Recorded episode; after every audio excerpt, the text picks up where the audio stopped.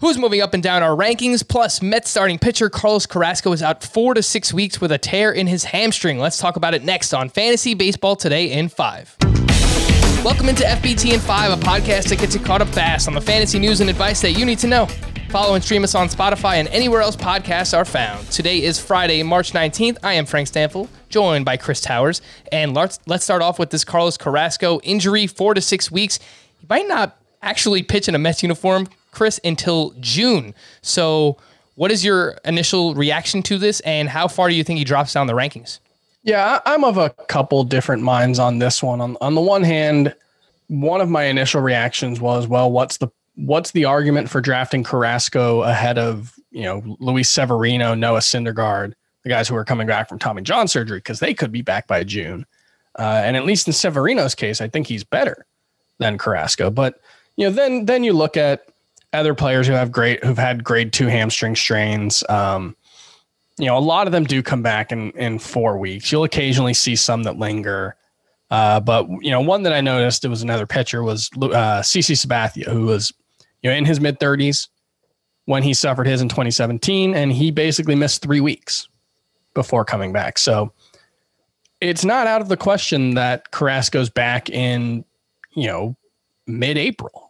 Uh, that would be a month from now. So I moved him down to 47 at starting pitcher. That's right behind Framber Valdez, who obviously has his own injury concern, but we learned recently that he won't be having surgery for uh, his fractured finger. So, you know, I got him, I got the two of them right behind Shohei Ohtani, who, you know, I figure eh, they might all throw similar amounts of innings.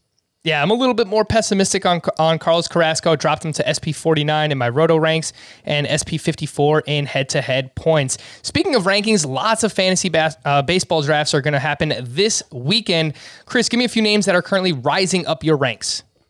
Vlad Jr. is one. Uh, Vladimir Guerrero. He is, you know, there's there's never been a question about talent. And coming into spring, you know, everybody was all uh all a Twitter about how much he how much weight he'd lost and you know best shape of his life. And for me, my default when someone says I'm in the best shape of my life is that's great. You probably look better in your jeans, but I don't care about that for baseball. I've heard way too many guys say that uh, and have it not mean anything. But in Vlad Jr.'s case, so far in spring training, at least, you know, we're only talking about like eight or nine games, but um, his average launch angle is right around 17 degrees. And in you know last season it was like four degrees. As a rookie, it was like six to seven, seven six to seven degrees. So we know he hits the ball incredibly hard. We know he's got good plate discipline. If he's hitting the ball in the air consistently, I mean the, the sky's the limit. You're talking about a you know potential Freddie Freeman or you know I, I don't want to make a Juan Soto comp, but you know he was a better uh, prospect than Juan Soto at, at one time. So uh, th- there's no limit as, as to how good Vlad can be.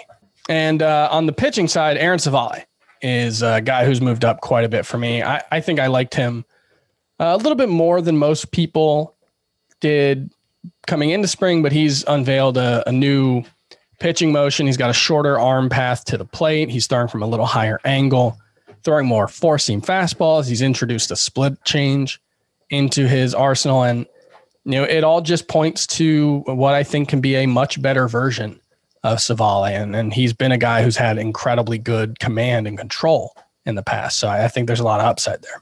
You don't have to talk me into Aaron Civale. I am right there with you, Chris. How about good. a few names that are falling down the rankings right now? Yeah, uh, Cody Bellinger, someone that just since the you know my first run of rankings, I guess he has fallen. I initially had him as a first rounder. I moved him a little bit down. He's down to 18th now, so you know it's it's only like seven spots. But when you're talking about the top of the draft, that does matter.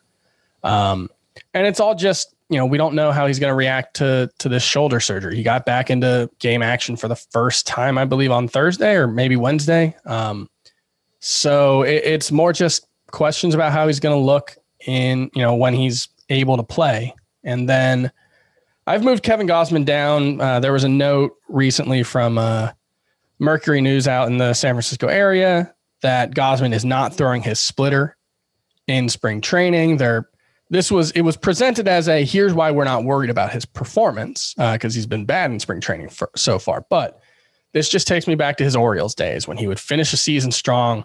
I'd buy in in the offseason. His last 20 starts, he had a 3.5 ERA with 10 Ks per nine, burgeoning star Kevin Gausman, And then he would come out, not throw his splitter until the start of the regular season or last start of spring training, and just wouldn't really rely on it in the way he needs to. He really does need to throw his splitter quite a bit. It's his best pitch by far, and the rest of his pitches are, you know, frankly, pretty average at best. So I'm just worried Gausman's not going to have his feel for that pitch, and he's not going to develop the the rhythm that he needs to get it right to start the season. And it wouldn't surprise me if he's someone that people are dropping after a rough April.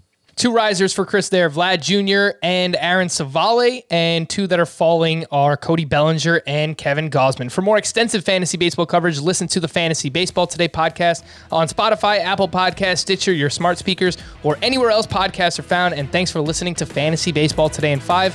This is your audio outlet for fantasy news and advice in just five minutes. If you enjoyed the pod, please leave a five star review on Apple. We'll be back again tomorrow morning. Bye bye.